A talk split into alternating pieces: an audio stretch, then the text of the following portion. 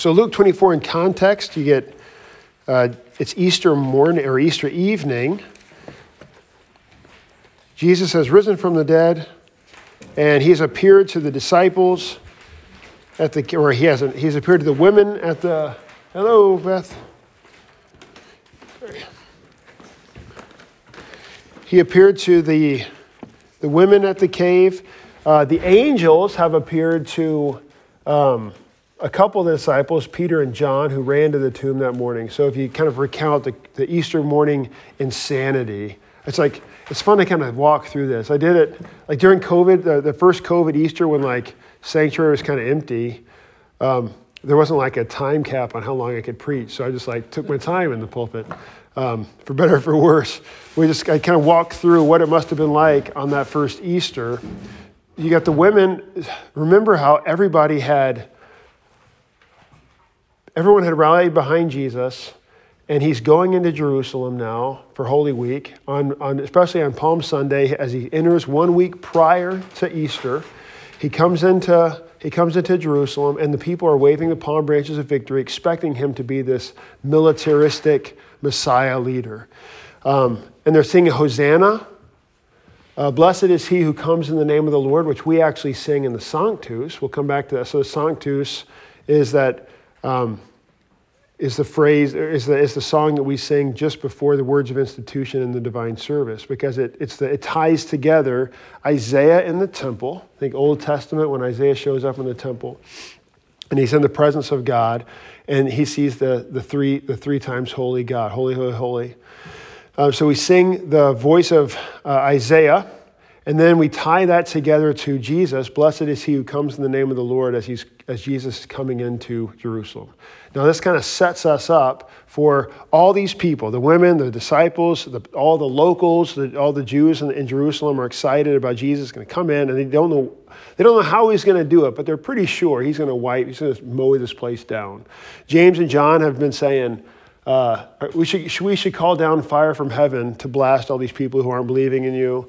And so there's this expectation of Jesus' power, which he is like, he's been like zapping it out. I mean, imagine like, if you, all of Jesus' miracles, you can picture it like shooting electricity out of his fingers.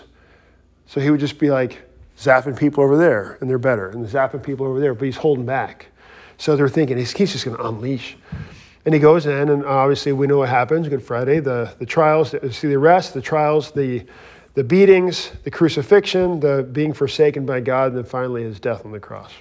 Spoiler alert. Uh, I assume you know that by now. He does die at the end, but don't worry, he comes back in the sequel. um, so Jesus, uh, on, on on Good Friday, he's dead. He put him in the tomb. Remember the significance of getting him off of the, they don't want him on the cross on the Sabbath, on Saturday, which starts at sunset. So they wanted him off the tomb. They go to break his legs, and he's already dead. So they don't break his legs. They punch him in the, they stab him in the, in the side, and out of his side comes blood and water, John says. Interesting combination of, that's why you'll see some of this medieval art, which I've um, should have brought one for you. But you'll see like Lucas Cranach is this uh, Reformation era Lutheran artist. There's a famous picture of him, of Jesus, and, and out of his side, you got the soldier here who's just stabbed him, and his side has obviously been pierced, and he's, he's got blood and t- two streams, blood and water sprang out of its side. Um, not in a horror movie, gross kind of a way, but this two sprays of one water, one blood, and and the blood is actually going into a chalice, which is held in some portrayals by Luther. Martin Luther is holding this chalice. And one is going into a baptismal font, which think of the theology there, as we've talked about before, the salvation that was won on the cross is delivered in what we call the sacraments, the means that, that Jesus uses to deliver. So it's a beautiful picture of the blood and water coming out of a side, going into the chalice and going into the, into the font. So that's Friday. Saturday, everybody's like, can't go out because it's, it's the Sabbath. And then as soon as Sunday morning rolls around, they, they get first light and the ladies take off. Now, Mary and Martha, as you can recall, are significant characters in the New Testament. Jesus has gone to, into their house um, had to kind of settle the debacle between Mary and Martha fighting about who should be washing the dishes and who should be listening to Jesus preach. You remember that? Mary has chosen the better part. She's listening to my, to my preaching. Uh, but they also have this brother, Lazarus, who has this problem where he, he keeps dying and coming back to life again.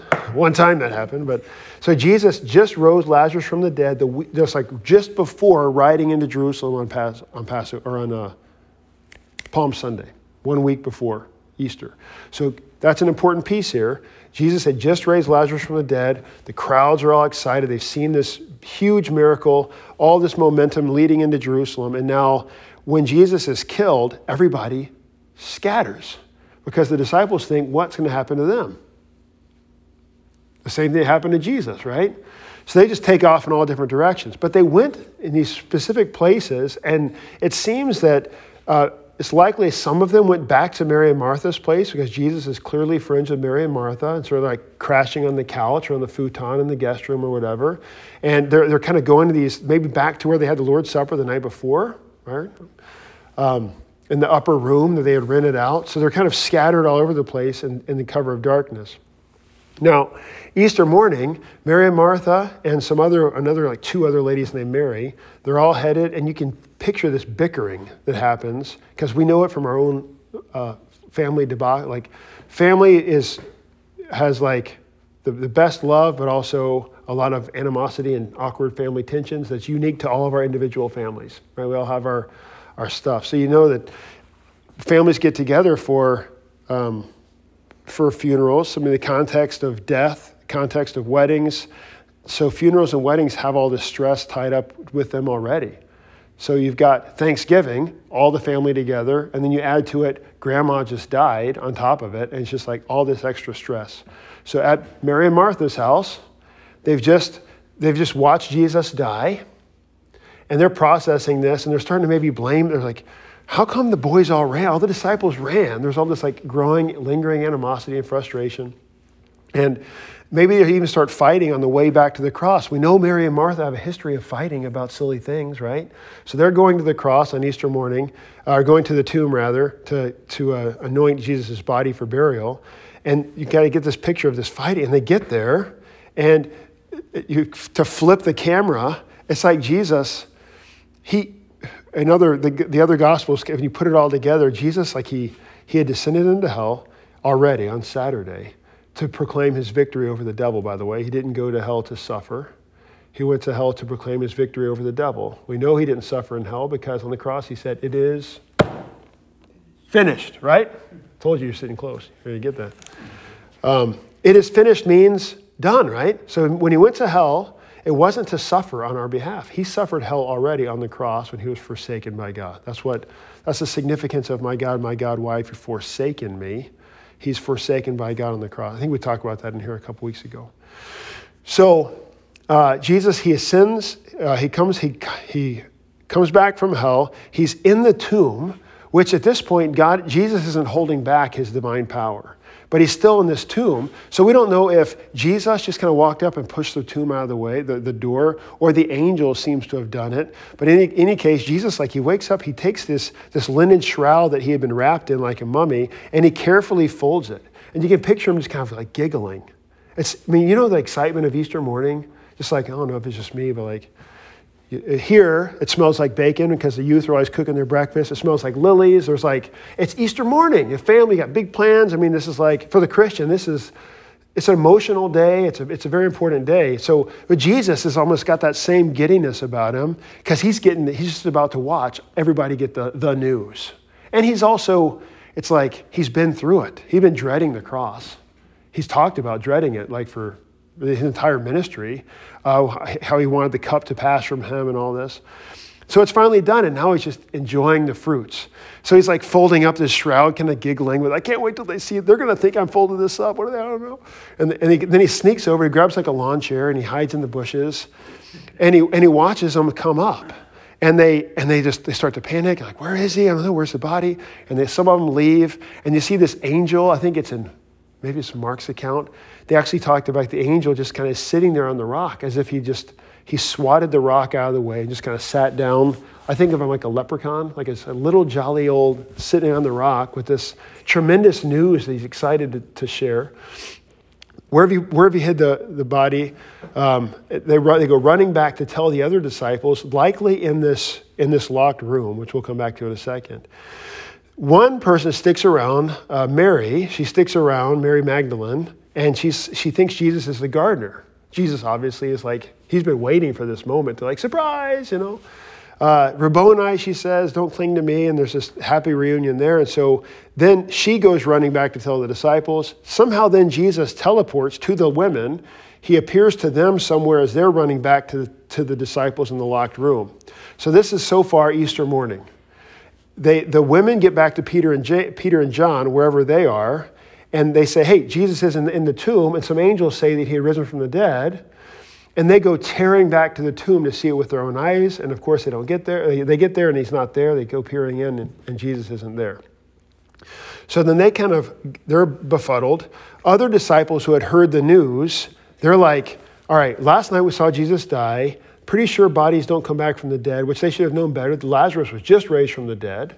But a couple of these guys, in the group of disciples, they take off and go to a town seven miles, seven miles away, I think, Emmaus, a town of Emmaus.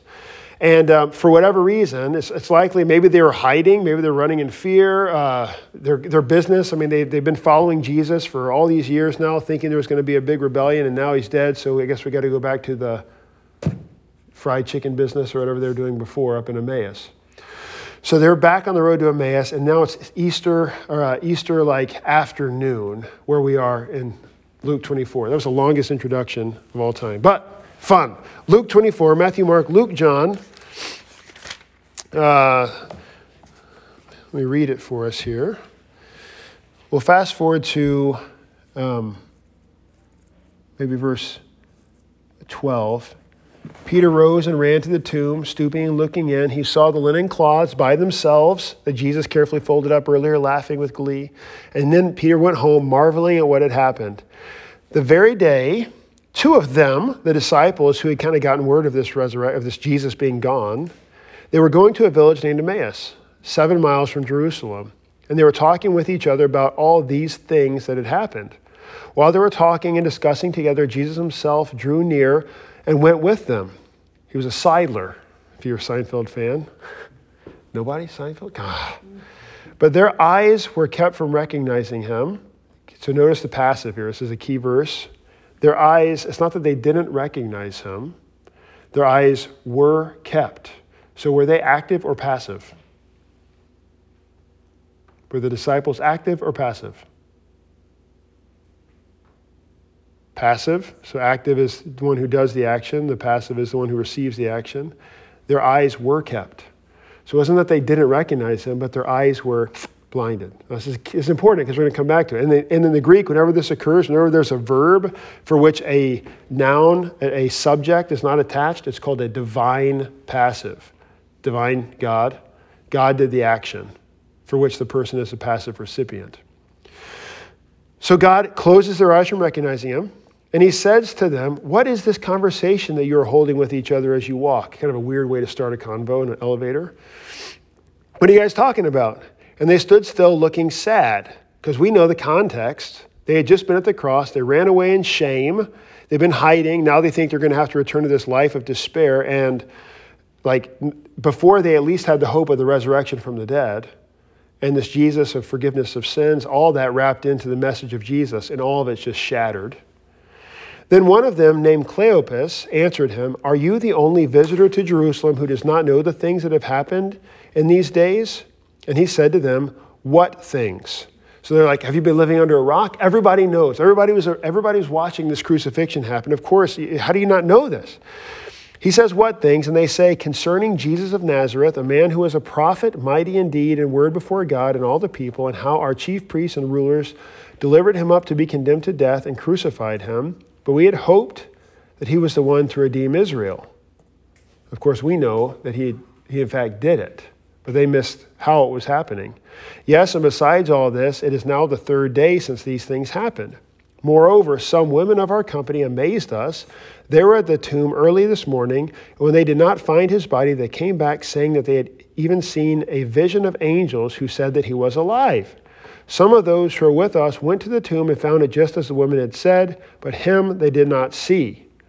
And he said to them, O foolish ones and slow of heart to believe all that the prophets have spoken, was it not necessary that the Christ should suffer these things and enter into his glory? And beginning with Moses and the prophets, that's shorthand, I guess that's longhand for what we call the Old Testament. Moses, the first five books, and the prophets, all the other books. He interpreted to them in all the scriptures the things concerning himself. Side note here, when Jesus, is, it's, it's recorded in Luke 24, a conversation that Jesus is having with his disciples. Jesus is having with his disciples. So when Luke says that Jesus interpreted the scriptures to them, it was just the Old Testament. There was no New Testament. It wasn't like Jesus said, John 3:16 is about me. There's no John 3:16 for like 40 years from this point. So Jesus is saying the whole Old Testament is full of these clear pictures of me. So he goes through all these things concerning himself from Moses and the prophets. They still don't see it, but he's been teaching them. So, so notice, follow the, the emotional trajectory of major letdown and, and despair and confusion, basically our world. Jesus comes up along aside them and unfolds to them the scriptures.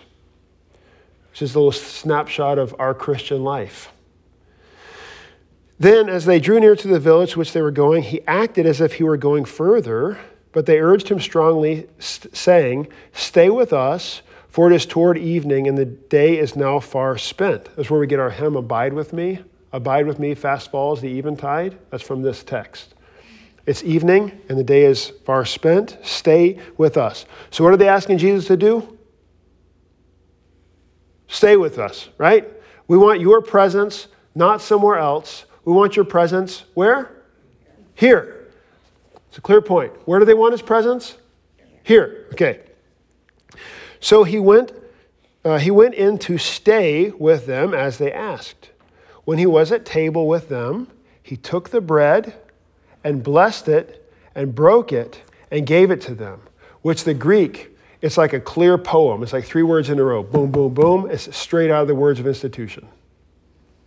So, three days ago, this same thing happened, which was, at, which was the last time these guys saw Jesus before he was crucified. And what was he doing? giving them the Lord's Supper, instituting the supper. He takes bread, breaks it, blesses it, and gives it to them. And then, verse 31, and their eyes were opened. Remember how before they were closed, passive, and now they were opened.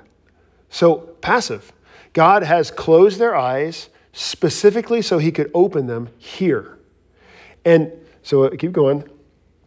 Uh, and they, they, then he vanished from their sight. I always picture like a, a, biscuit in the air, and then Jesus breaks it, and then he disappears, and the biscuit like falls on the, on the counter. Because he, he vanishes from their sight. It doesn't like he doesn't get up and excuse himself and leave, he just disappears. They said to each other, Did not our hearts burn within us while we talked to us on the while he talked with us on the road, while he opened to us the scriptures? And they rose the same hour and returned to Jerusalem. They found the 11, which, by the way, is a seven mile sprint. Because you're right, at this point, there, there's no, they, they've never been so excited about anything ever before. And so they are hauling.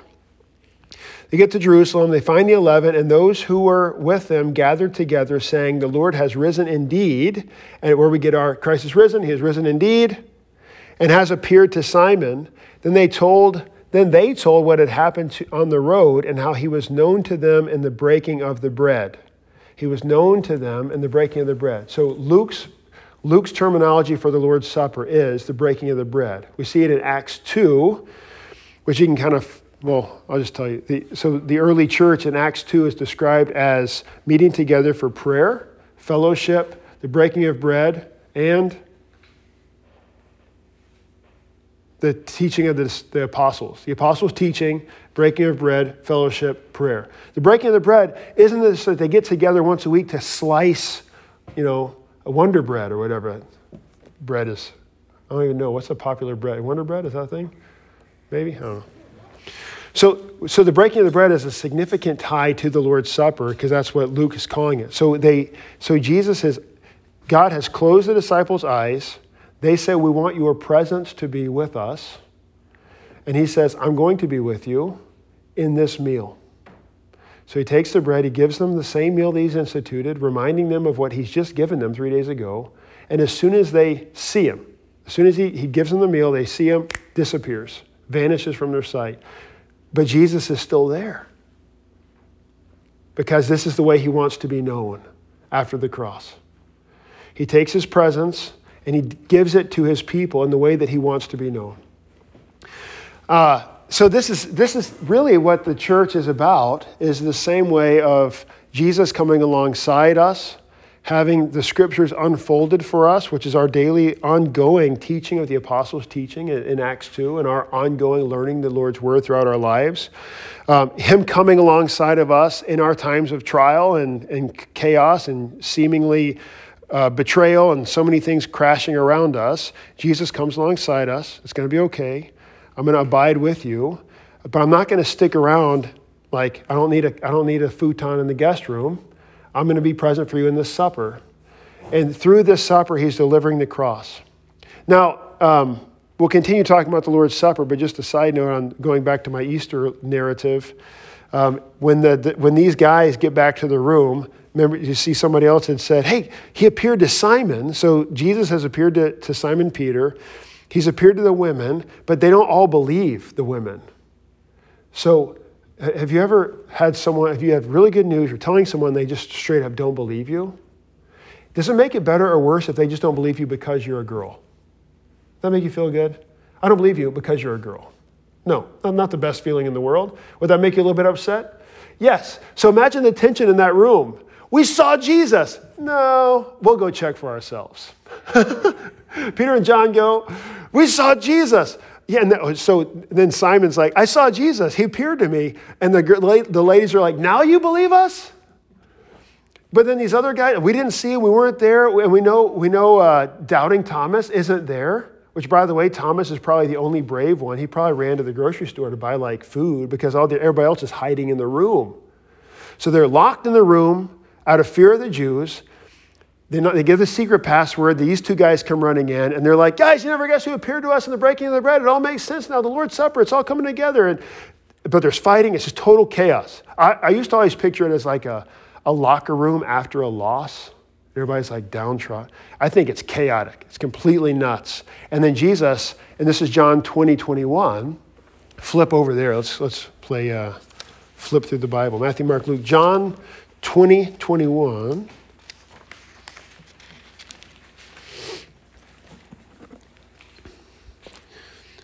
Chapter 20, verse, we'll say 19. This is the same scene in John's accounting, page uh, 906. On the evening of that day, the first day of the week, the doors being locked where the disciples were for fear of the Jews, Jesus came. He just shows up. He came and stood among them. The doors were locked. So he just like walked in and he says, Peace be with you. But he's not saying peace be with you like, relax like the way I do every time I walk into the playroom and the girls are screaming about toys. I'm like, peace be with you. Calm down. Stop fighting. That's not what he's getting at here. And he makes it all the more clear because after he did this, verse 20, he had said this, he showed them his hands and his side. Peace be with you. That is, that this, this, all the chaos that we know in this world is nothing to us because peace has been restored with, between us and God the Father. And now, no matter, no matter what comes, whatever happens, we're okay. We've been reconciled to God. Peace is with God, which goes all the way back to the singing of the angels on that first Christmas Eve. Glory to God in the highest, and on earth, peace, right? So here's this peace that's finally been brought, restoration between God and man. And Jesus is saying, He shows him his hands and his side, saying, Hey, peace, is, peace has been accomplished. Then, he says to them, Peace be with you again. As the Father has sent me, even so I'm sending you. When he had said this, he breathed on them and said to them, Receive the Holy Spirit. If you forgive the sins of any, they are forgiven them. If you withhold forgiveness from any, it is withheld. And that's where we get our institution of confession and absolution. Jesus sending out pastors on that first Easter night to forgive sins so that we would know with a certainty that, that Jesus is forgiving our sins. Uh, so the Lord's Supper tonight, though, is our is our um, our target. A lot of you are going to who are coming from maybe different church backgrounds, or different experiences with the Lord's Supper, will have have different uh, experiences there. So, kind of our the, the our Bible interpretation move is to always, rather than starting with our own logic and reason, is to flee to the mouth of Jesus. And what does Jesus say? What is Jesus giving us? So the words of institution, which are at the end of Matthew, at the end of Luke, um, but then they're, they're kind of all compiled together in 1 Corinthians 10. So let's flip over, if you would, to 1 Corinthians 10 and 11. So as we're getting the momentum out of 10, he's talking about, um, so this is page 958. Let's see. Verse 18 Consider the people of Israel. Are not those who eat the sacrifices participants in the altar? This gets at why we do this annoying thing, which is, I mean, call it whatever you want. People call it different closed communion, closed communion, altar and pulpit fellowship. All I say is this where you eat the sacrifices, you're participants in the altar. Where a person is communing, where they're going to church, they're saying, I believe what this church teaches. This is the whole, the whole pur- purpose of this entire class, is to ensure that you know what we're about. Because when you commune at this altar, you're saying, I'm participating in this. What do I imply then? That food offers to idols, food offered to idols is anything, or that an idol is anything? No, I imply that what pagans sacrifice they offer to demons and not to God. I do not want you to be participants with demons. You cannot drink the cup of the Lord and the cup of demons. You cannot partake of the table of the Lord and the table of demons. So, it's not. I'm not saying that like the Catholics are demons um, directly. no, uh, but the idea is not not the, the point here isn't condemning people of other altars. It is showing the unity with the altar where you are communing. So where a, where a person joins himself in, in fellowship with the Lord's Supper, we're joining in, in union of confession of faith. So uh, that was true for the Israelites with, it, with regard to the, the sacrifices they were partaking in the temple. And when they would go then and go to the Baal altars, what you can't, you can't eat a snack at the Baal altars because that would be saying that you believe in Baal. You don't believe in Baal and God at the same time. So you believe in God. You eat at this temple. So that gets into a little bit behind why we practice communion the way that we do, but furthermore, in uh, Luke, uh, sorry, 1 Corinthians 11, starting with verse 17, but in the following instructions, I do not commend you, because when you come together, it is not for the better, but for the worse. For in the first place, when you come together as a church, I hear that there are divisions among you, and I believe it in part. For there must be factions among you in order that those who are genuine among you may be recognized. So when you got people uh, who are actually contending for the faith and people who are masquerading, there's obviously going to be some, a little bit of these divisions happening. So I believe that that's, that that's happening in part. When you come together, it is not the Lord's Supper that you're eating. For in eating, each one goes ahead with his own meal. One goes hungry, another gets drunk. What kind of what does does uh what does it take to get one drunk, Dragu? I don't drink, so I don't know. What does it? No, no. Can you get drunk on water? Oh, no. Alcohol. That's important. I mean, the reason I call on you is because of the oh, yeah. grape, grape, juice. Grape juice. So you so the in the Lord's Supper, is it wine or is it grape juice? It doesn't matter. Well, they're getting drunk. What do you get drunk on? Grape juice? No, you get diabetes from grape juice. Maybe also for mine too, I don't know. But so, so what's happening here in Corinth is you've got, I mean, the, the specific context in Corinth is you've got the, these, this class uh, hierarchy of those who are working in the fields all day long and those who don't have to work at all. So, hey, let's get to church early and crack, out, crack open the wine and bread and make a whole potluck meal out of this whole thing. And we're just going to, it became like this feast of like overindulging. We basically our Thanksgiving. uh, the problem is that was that was normal. That was par for the course in, in all of the all of these um, Gentile pagan worship experiences. There's always f- like feasting to the point of intoxication and lots of sexual infidelity at, taking place at the temple. Like part of the part of the rituals were like you'd go into some of these these pagan temples to find a cult prostitute and have sex on one of the altars so that God will bless your company, your business, your farm, or whatever. I mean, that's if that's your idea of worship, you can kind of see why, like Paul's trying to clean up so many messes in all of his letters to all these different churches in Gentile territory, because they're thinking, okay, so we believe in Jesus now. Let's go to church. Where's the prostitute? that's the way I'm used to church, right? Uh, or, or like in this, we're used to feasting or something. So, you, so they're, they're trying to work through some of these confusions for the people. So they're getting together and getting smashed and eating all the stuff before the other people come for the Lord's Supper. He says, What? Verse 22 Do you not have houses to eat and drink in? That's not what this is for. This is for something else. Or you despise the church of God and humiliate those who have nothing. What shall I say to you? Shall I commend you in this? No, I will not. For I receive from the Lord what I also delivered to you. That's what stewards do. I received it from him, I'm passing it on to you. That's the teaching. That's, the, that's, the, that's really the continued role of the church. Receive from the Lord, pass it on. That the Lord Jesus, on, here we go, the words of institution. On the night when he was betrayed, took bread. When he had given thanks, he broke it and said, This is my body, which is for you. Do this in remembrance of me.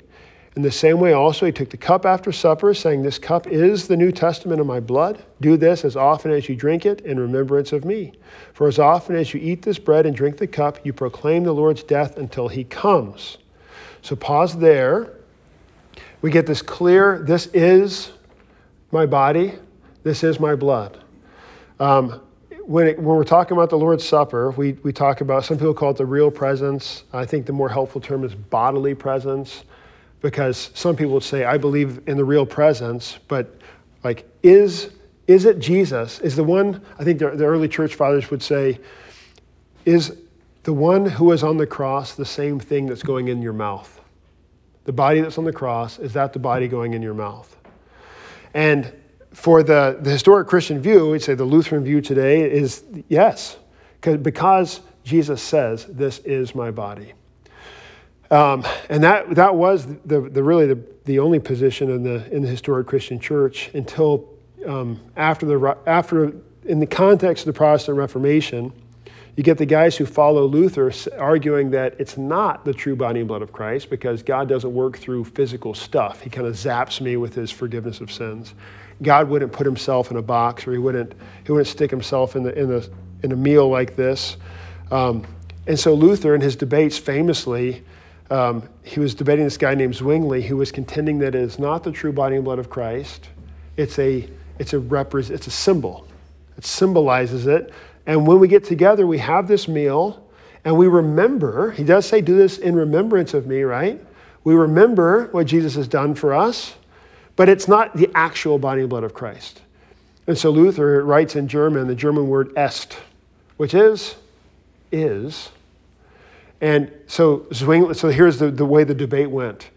Like Zwingli would like rattle off for like 15 minutes. And the Luther, he flipped the tablecloth back and he pointed at the table where he wrote est. And he, and he just leans back in his chair. And Zwingli just kept going, like making all these reasons of why it doesn't make sense. It's not rational. I mean, think about it. God, uh, this is not, it doesn't taste like body. I mean, yes, I don't know what body tastes like, but making these rational arguments. How can it be that, that the body and blood of Jesus is present here in the same way that it's present everywhere, every other church in the world? It doesn't make any sense. And Luther just is. So Jesus says, and that's what it is. That's our move. So that's the, the our interpretation of the scriptures is to run to the mouth of Jesus and let him clear up our, our misunderstandings or things that, that might seem irrational or unreasonable. Um, it is no it is no more miraculous for him to create from nothing or to call us forgiven and saints, um, to tell Lazarus to wake up and all this. So Jesus says, This is my body, this is my blood. For the forgiveness of sins. But Jesus died on the cross for the forgiveness of sins. So why does he why didn't he just give us the supper to begin with? Why didn't he just so that on the night in which he was betrayed, took bread, gave him the Lord's Supper, and then just skip the cross? That would have been an easier way. No, go back to our formula. Salvation isn't delivered on the cross. It's won on the cross, but it's not delivered there. So the salvation that he wins on the cross, he has it delivered. Think uh, blood and water spraying out of his side into a chalice and into a font. So we have the Lord, the Lord Jesus having his blood that forgives sins delivered in the, in the supper. Now, from this comes a lot of things. One, like our, our urgent desire to get back to in person worship during COVID.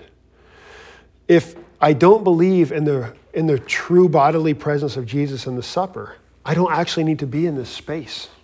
I could be online forever because God's just going to kind of communicate with me via the channel, the, the internet, or whatever. It's not purely academic. It is Him actually touching me physically with His holiness, touching my unholiness, and delivering forgiveness to me. Because I'm physical, and I need this physical certainty that my sins are forgiven. And most importantly, He says it. He says, Do this often in remembrance of me. So, um, so we do, and, and our whole uh, the architecture of the church is designed around this. So what's front and center of a of a football stadium? The, the all the chairs are facing. Uh, now I'm speaking your speaking your what sport is it? Softball. So in softball, I'm just, I'm just going to mess this up. Who knows? But you got all the stadium seats here, all the people, and they got the mound and the whatever, three bases. You get the idea. Uh, all the chairs here are facing toward each other, right? All the way to the back. And so when you're watching the game and eating your popcorn, you're turned and facing to the side the whole time, right? No. They're facing the reason why you're there, right? They're all facing they're all facing forward. It's a really simple point. The chairs are all facing the, the reason that we're here. So think about the sanctuary. What is most important? Is the thing that all the chairs are facing toward. What is center? What is central? The altar. The pulpit is not even central. Some, uh, some German, especially German Lutheran churches, some Catholic churches, uh, rarely you still see it in the States. They'll actually have the pulpit over the altar, like one of those super rays. Anybody see one of those? Really? It's right over the altar? Some will be like on the side. To the side, but very high. Excuse me.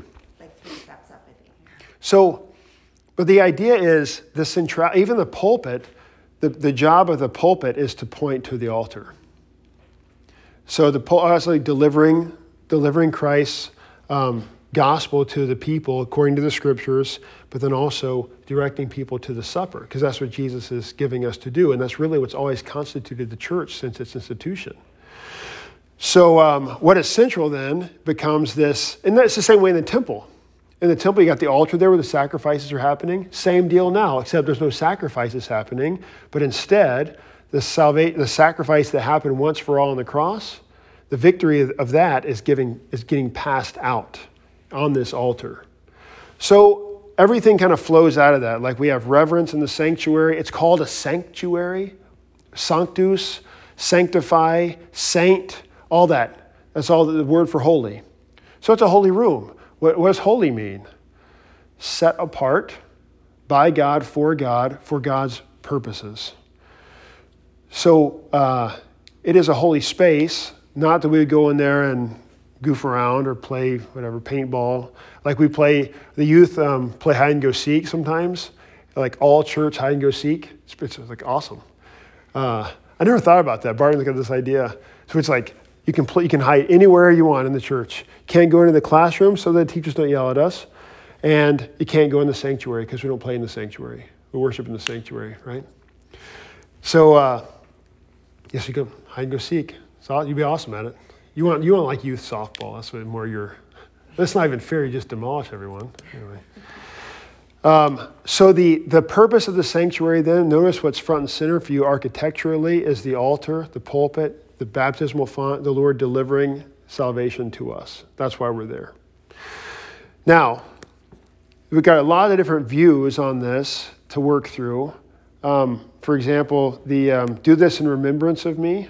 So some church bodies would call the Lord's Supper a memorial meal, so that, that I go to the Lord's Supper to remember what Jesus did on the cross. Well, so fine. That's that's uh, that's totally fine for us to remember what He did. Um, but let's think through a little bit more. Um, when Jesus, or in the Old Testament, think um, Israel in in Egypt in Exodus one.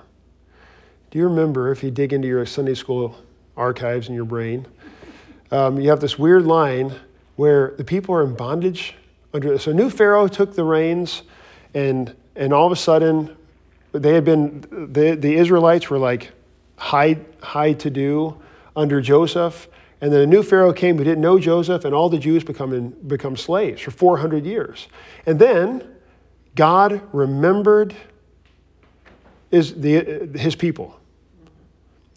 To which we should ask, did he forget them?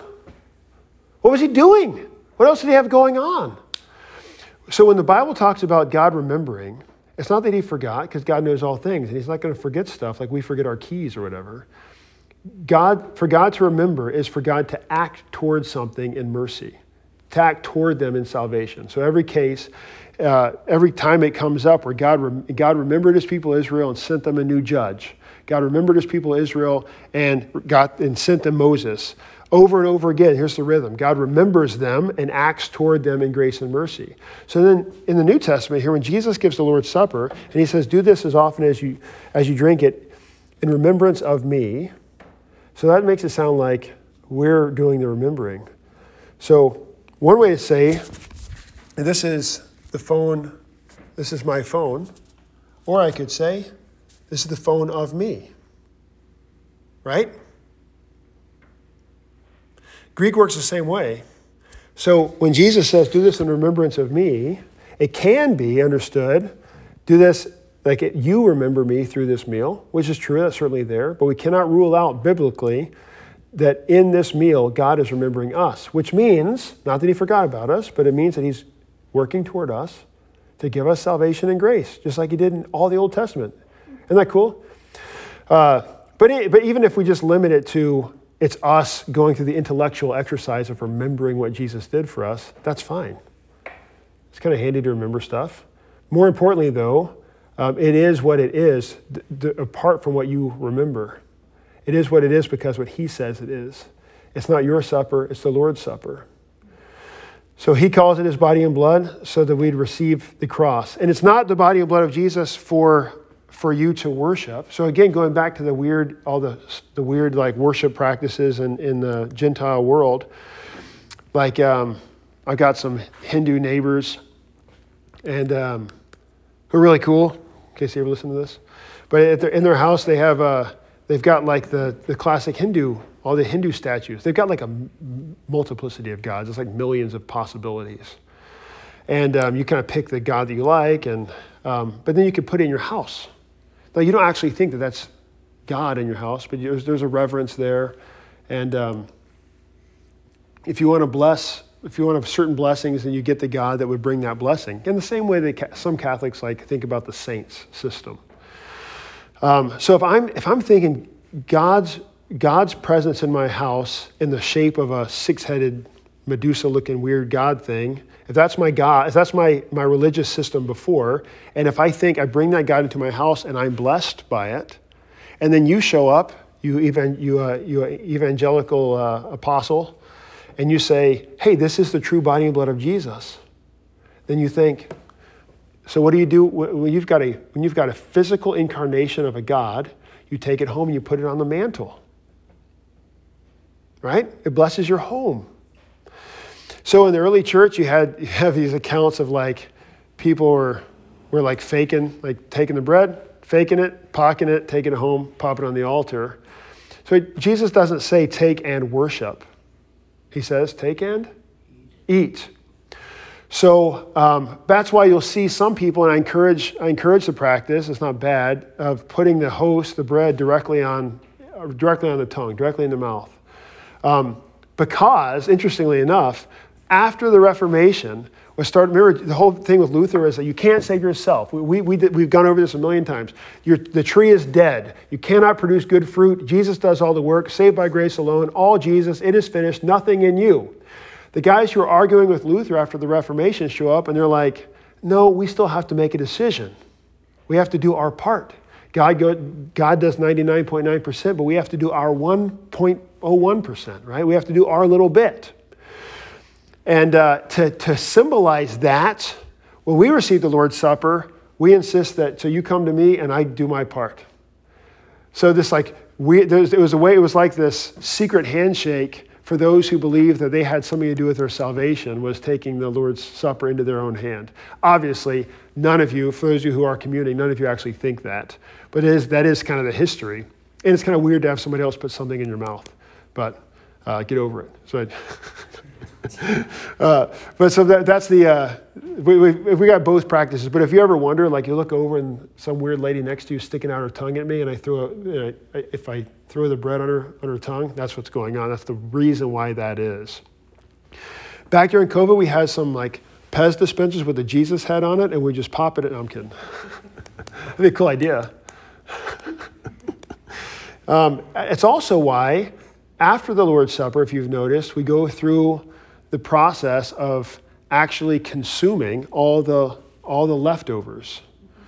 And we, we, we, we go to great annoying lengths to make sure we don't have too much because the bread doesn't taste all that great. So it's not like we're having like wine and cheese up there. It's like this flavorless, unleavened bread.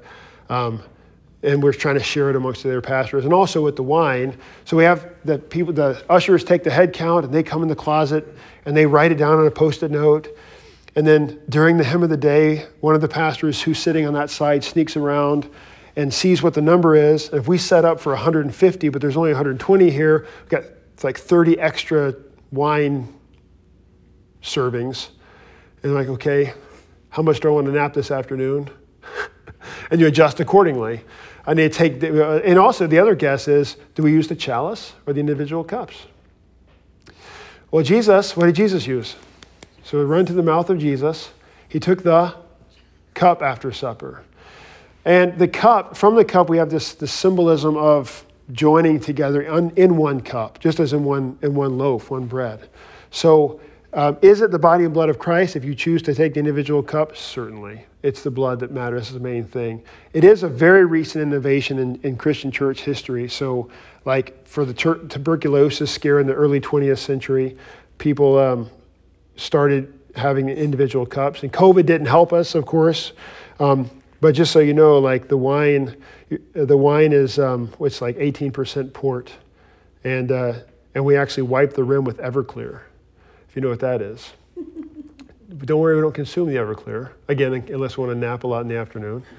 Um, but that's what the ushers are doing, or the, the sacristans, the guy who help us uh, distribute this, the sacrament, is we're constantly dipping the, dipping the purificator in, in Everclear wiping the rim just to give peace of mind. Ultimately, that's not necessary either, but whatever. Um, but it is, it is the body and blood of Christ, even if it's not. But we start to get into fuzzy term, fuzzy areas the more we remove ourselves from the words of institution. So that's why we're uncomfortable with things like, hey, pastor, during COVID, um, whenever like you guys were doing church, we would break out a bottle of our finest Cabernet and go down to Panera and get a loaf of bread, and we had communion at home. It just we just held it up in front of the TV so that when you said the words of institution, it kind of like jumped through the screen, and people were doing this, and probably still are. You, you might experience this or heard about it on online communion. Some of you are like, we're still doing it now. Um, the problem with this is, it's, the, the big thing is, the more we remove from the mouth of Jesus and the institution of Jesus, all we're doing is bringing in certainty. I think we had the same discussion. We talked about things like uh, baptism with sand. Why would I use? Why would I do that? When Jesus is, mean, clearly baptism is given to be to be given with water, and so he's attached this promise. With the Lord's Supper, we could take the words of institution and use Pepsi and Doritos. If it's all about the word, Why not Pepsi and Doritos? So will will can Pepsi and Doritos carry the forgiveness of sins to you? Or maybe get closer. I mean, that's an absurd example. Let's say it's um, it's grape juice, or even stick in the alcohol category, beer, and um, Doritos. We'll stick with Doritos. Doritos. Your wafers are Doritos. it's flavorless. So all we're doing is bringing in doubt. The, the, the, best example of this would be my, it's like my daughters, and, many children, people, in fact, people text me um, like their kids singing the words of institution. So, like, if your kids singing the words of institution while they're playing snack time with their dolls, is that the word? Is that the Lord's Supper? Well, it's a graham cracker and lemonade, and it's not a pastor, and it's a girl. um, so, but all we're doing is we're bringing doubt. So the Lord wants to remove all doubt. So that's why we have the, the office of the ministry. So we have the pastor. Um, we have the words of institution. We have the context of the church. Um, Saint Cyprian of Carthage, one of the early bishops of the church, um, said that the church is wherever the pastor, the pastor is gathered at the altar with his people. So, so it's the pastor giving the Lord's Supper at the altar to the, the congregation that's gathered around there. Call it congregation if you want. So that's why you don't have like a pastor going off and doing the Lord's Supper all by himself. So like during COVID, it was tempting at times. I thought, you know, I mean, we couldn't get to church. Mandy's like hounding me for the Lord's Supper. Legit. She's like, when can we have the Lord's Supper again? Let's go. I'm like, I could just do it here. But it's not for that. It's not my personal gift. It's the Lord's Supper, and it belongs to the church.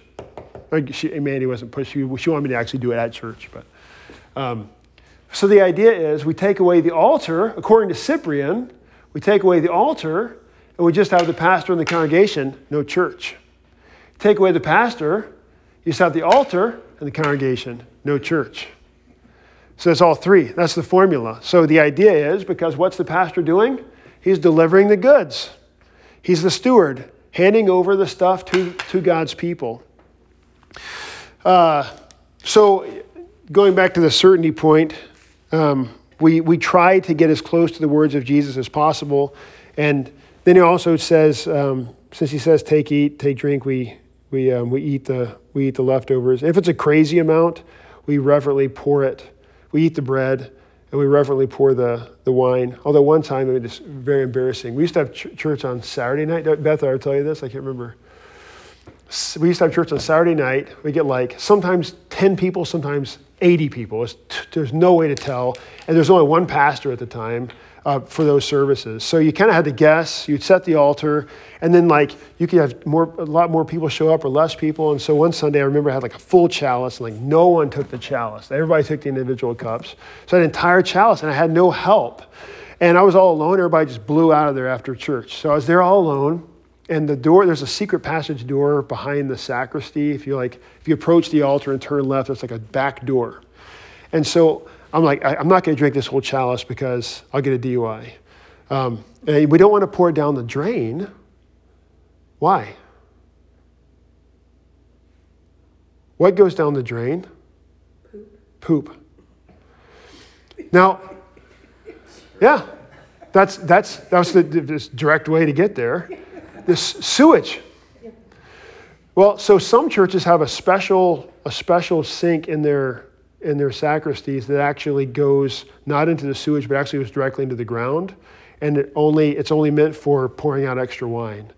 So um, doesn't have like a disposal, it doesn't have all the bells and whistles, just pour in the wine, it goes into the ground directly. Um, we don't have that. So we, we, treat, we do everything as reverently as we can. And I will add that if, if anybody would, would allow his his blood to be mixed with sewage, it would be our Lord Jesus. I mean, he's, he's spit upon, he comes in weakness and allows, um, allows himself to be shamed. But ultimately, according to our confession, it is the body and blood of Jesus. What are we doing here? It's like, why do, you, why do we dress up for church? We don't have to dress up. God doesn't care. But we dress up for what's important to us. What's more important than this, than coming to God's house? Um, we, we try, ideally, we try to make the sanctuary look nice, and we don't have to. We could, we could, we can meet on a card table and a, you know, we don't need anything. But what's more important than this? Where are we going to spend our money? What's, what could be a better use of funds? So anyway, I, so I, this back door, I like, there's a, the door has a lock on it, and I didn't have my keys, and I was in a hurry, so, so I had this chalice full of wine, and I have this door open. And if you if you go to the back door, it's like a, a step down, and they have to go up the stairs and around this like rail. And the chalice is too wide to get through the safety rail. Like I couldn't get it through to pour it in the ground, but I'm tall, so I could reach over the top. So here I am. I've, i am kind of leaning as far as I can, holding the door. I'm leaning over the top of this rail, and I pour this full chalice of wine, at which time the wind decides to blow all that wine back on me. So my entire, my entire alb was covered, and the, and I was wearing like the the stole and the. Uh, so I walk up to my uh, to Sue Dumford. Sue, do you know how to get wine out of everything? that was embarrassing. That's the last time we did that. So now we kind of just reverently pour it outside when we get a chance. But anyway, um, we're kind of at time. So what I want to do the the this next piece of the words of institution, or following the words of institution, verse 27, is uh, very helpful. And I'll, maybe I'll give the abridged version because I know, can, is everybody going to be able to be here next week? For those of you who are here now? Because I'd like to maybe spend more time unfolding this second piece next week, but I'll, maybe I'll do the quick version. Um, so, verse 27 Whoever therefore eats the bread or drinks the cup of the Lord in an unworthy manner will be guilty of, of uh, will be guilty concerning the body and blood of the Lord. So now we've got what, what enters in here is this potentiality for unworthy consumption of God's gift here. Whoever eats the bread, drinks the cup of the Lord in an unworthy manner will be guilty. So I don't want to be guilty concerning the, the body and blood. I don't want to be responsible. I want to be held responsible for his crucifixion. So I would like to eat it in a worthy manner. It's a working pen, Beth, I noticed. Um, let a person, so I want to be worthy. So, what makes a person worthy? What would you think? We think about worthiness according to our standards, like you're not worthy to go on the road trip because you did something wrong, or you're worthy to be a starter because you did something really good, right? So, our, our, our idea of worthiness and is, based, is tied up to personal reward or punishment, whether you're worthy or unworthy for something. So when it comes to worthiness for the Lord's Supper, where, where would you think? Where, where's, where's kind of like our, our worldly perspective of worth? Well, I got to be good enough. Except, what's the kind of person that Jesus calls to church? Only sinners. So to be worthy for the Lord's Supper is not to be sinless, but in fact to be sinful. The difference, so the repentant sinner is one who recognizes their sin and says, calls it what it is. I've got sin, I don't want it anymore. It's, it's killing me here. I'm bringing it to you, Jesus. Please clean it up, right? So that's a proper way of understanding worthiness, but it gets even better. So, am I worthy or not? How do I find out? Let's see. Let a person examine himself, therefore, and so eat of the bread and drink of the cup. All right, good. So if I want to be worthy, how do I find out if I'm worthy or not? I examine myself. All right, simple enough, right? What's, what question does this bring up? Yeah, examine with what? Right? So if you have a teacher say, get ready for your test on Friday, it's like, which subject? What's it going to be on? What are the questions? So if I'm if I'm being if I'm supposed to examine myself, a fair question to ask Paul would be, how? What am I looking for? Right? Well, keep going. For anyone who eats and drinks without discerning the body eats and drinks judgment on himself. So, discern the body. So I don't I want to I want to be worthy and not unworthy, so I'm not guilty concerning the body and blood of the Lord. And so I need to examine myself. And what do I do to examine myself? I'm asking one question. Do I discern the body or not? Now, this raises a question too. What does, what does that mean? Well, discern, in short, so uh, famously, um, Solomon prays for uh, wisdom. He's famous for being rich, womanizing, wise. Those don't all go together. For some. But he prays for wisdom in some translations. But the, the, the Hebrew word there, he prays for wisdom and, it was, let's look. First, First Kings, we're doing time. Here, one minute, perfect. First Kings 4, I think. 3, it's close. It was in the.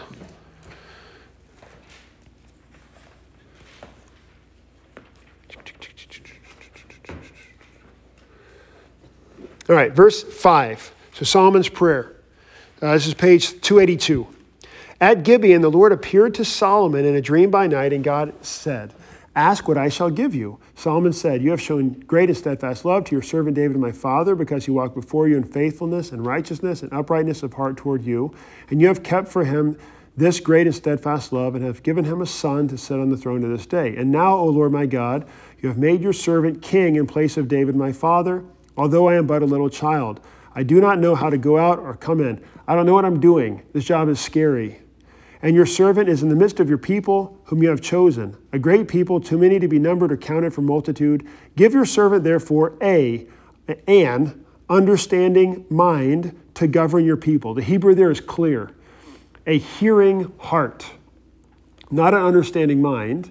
The idea is there. I mean, you, you think, okay, I want, I want my mind to understand stuff. Hearing heart's a little bit different. So, heart would be like the conscience, the way I make decisions. Is this good, bad, evil? Hearing means the right way to, for my heart to be functioning is going to be informed from the outside. So Solomon's asking, God, you got to tell me what I'm doing here. A hearing heart. Speak to my conscience with your law, right? That I may discern between good and evil. For who is able to govern this, your great people? And it pleases the Lord, and he gives them not only wisdom and discernment, but also great riches, right? So that I may discern between good and evil. Very often we'll use the word discern and conflate it with understanding. Understanding would be like, I understand, um, if a person understands how the inside of a car works, or like you understand how to make diesel fuel out of like crude oil, like I don't even, I do not understand that.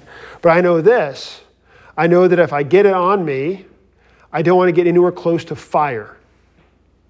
Right? I don't have to understand how that works to understand what will happen to me if I burst into flames. So that's the difference in discernment and understanding. I don't understand how electricity works, but I know if I stick my finger in the socket, it'll kill me. So understanding is to be able to cut. To this, this, this word for discern comes from the same Hebrew root for Hebrew root for cut between good and evil, life and death. Ultimately, it's the same good and life and death and evil are in the same thing. Maybe I'll unfold this more next week, but think the, the Ten Commandments are defining what is good according to what is life. Honor your father and mother. That's good. But from father and mother come children and all of society, really. Don't murder because murder takes away from life. Don't commit adultery because marriage is toward life. Don't tear away at that. Don't steal another person's stuff because their stuff is part of their being. Don't hurt their name because their name is part of their being. It hurts when people talk bad about your reputation, it cuts you, right? So, all the commandments are defining what is good according to what is in the realm of life, and what is evil is in the realm of death. Now, interestingly, right after this, the first thing he gets to go to bat as a king in verse 16. This is like what, 10 verses later? Then two prostitutes come to the king a famous scene. Two prostitutes show up. One woman said, Oh, my Lord, this woman and I live in the same house because we're prostitutes, it's a brothel, and I give birth to a child while she was in the house. Then on the third day after I gave birth, this woman also gave birth, and we were alone. There was no one else with us in the house, only we two were in the house. And this woman's son died in the night because she laid on him. And she arose at midnight and took my son from beside me while your servant slept and laid him at her breast and laid her dead son at my breast. When I rose in the morning the nurse, to nurse my child, behold, he was dead. But when I looked at him closely in the morning, I be, behold, he was not the child that I had born. But the other woman said, No, the living child is mine, and the dead child is yours. The first said, No, the dead is yours, and the living is mine. Thus they spoke to the king. This predicament of whose, whose kid is it? Who's, who's got the living kid? Who's got the dead kid? Then the king said, putting his discernment to, to play right away, this one says, This is my son and is alive, your son is dead. The other says, No, your son is dead and my son's a living one. The king said, Bring me a sword. So a sword was brought before the king, and the king said, Cut the little child in two, and give half to the one and half to the other. Then the woman whose son was alive said to the king, because her heart yearned for her son, Oh no, my lord, give the living child uh, to her, and do not put him to death. But the other said, He shall be neither mine nor yours. Divide him, cut him in half. And the king answered and said, Give the living child to the first woman, and by no means put him to death. It was never his idea. He was never going to kill the baby. But the idea is by this, this perfect scene discern, he prayed for discernment to cut between life and death, good and evil. So cut the baby in half. And from that statement, life was exposed, right? So Jesus says to discern, discern the body, or Paul says to discern the body means is what's happening at the altar life or death? That's all I'm really looking for when I'm, when I'm, at, when I'm like putting kids through confirmation. It's all about teaching them to discern the body. There's a lot, I mean, it seems like a simple enough answer. Just say, yes, it's the body of Christ and move on. But there's a lot that goes into this because if I'm saying that on the altar is the true body of Christ and that it's for the forgiveness, it's, it's for my good, why is it, why is it good? Well, because it delivers salvation to me. Well, I'm already confessing that God works through means. And I'm confessing that I need something. What's the need that I have? I need forgiveness, which means I have a problem. What's the problem that I'm confessing? Sin, which, which is why we start with the Ten Commandments. So we teach the Ten Commandments so that we know the depth of our sin, so that we know what death is. We know what bad is. We know what evil is. And so when I look at the altar, I say, This is good. I am bad. This is life. I have death. Right? So the entire catechism process, the confirmation task, is getting after this. We don't want to eat and drink in an unworthy manner, and so we need to examine ourselves. But we're not examining ourselves asking you 500 questions about every minutia of the Bible or the catechism, which some of you might have gone through that in confirmation. Like, Beth, was yours, were you like half German catechized? Not that bad? your dad wasn't, your dad took it easy on you? Some folks will have crazy stories, like our grandparents' generation. Uh, they had like stand in front of the church and answer like 500 questions about really minute, minutia things. All it's after is, is it the abiding blood of Christ for the forgiveness of sins or not? And if it is, then why is it good for you? And so that's what we're walk through the kids. And that's what we're after in this, that's what we're after in this class, um, is teaching the full, the full teaching of this altar so that you're, you know the altar that you're joining yourself with, and you're able to say, yes, this is life and not death. Right? So next week we'll talk more about the, um, Christian life. We can answer more questions about the Lord's Supper. I, I went a little over there. Sorry about that. Um, if you got, que- I know, you, I know many of you might have questions about the Lord's Supper from your backgrounds or experiences. Um, please bring those next week so I'll have more time to talk about that. Let's close with uh, the Lord's Prayer. Our Father, who art in heaven, hallowed be thy name. Thy kingdom come, thy will be done on earth as it is in heaven. Give us this day our daily bread, and forgive us our trespasses as we forgive those who trespass against us. And lead us not into temptation, but deliver us from evil. For thine is the kingdom, and the power, and the glory, forever and ever. Amen. Thanks, guys. Have a good night. Tomorrow, uh, wine and cheese, or wine and pizza, or uh, carbonated water and pizza, uh, whatever you're in the mood for. We'll have t- tomorrow at 6:30, 6:30 to 8:30. Bring your kids. I'm bringing my super noisy, crazy three, so uh, the bar is low there. Um, the idea is to, to get to know the leadership of the church, get to chat more with each other. Um, all the all the board heads will be here. Uh, a big a, a lot of representatives from the congregation. So um, that's the idea. If none of you show up, they're still having a cool party. Um, but the idea is it's for you. So uh, if you can, if you can, I'm sure Beth's going to be emailing you. Uh, let her know if you're coming or not. And if you're looking to join, get this information filled out back to Beth. Thanks, guys.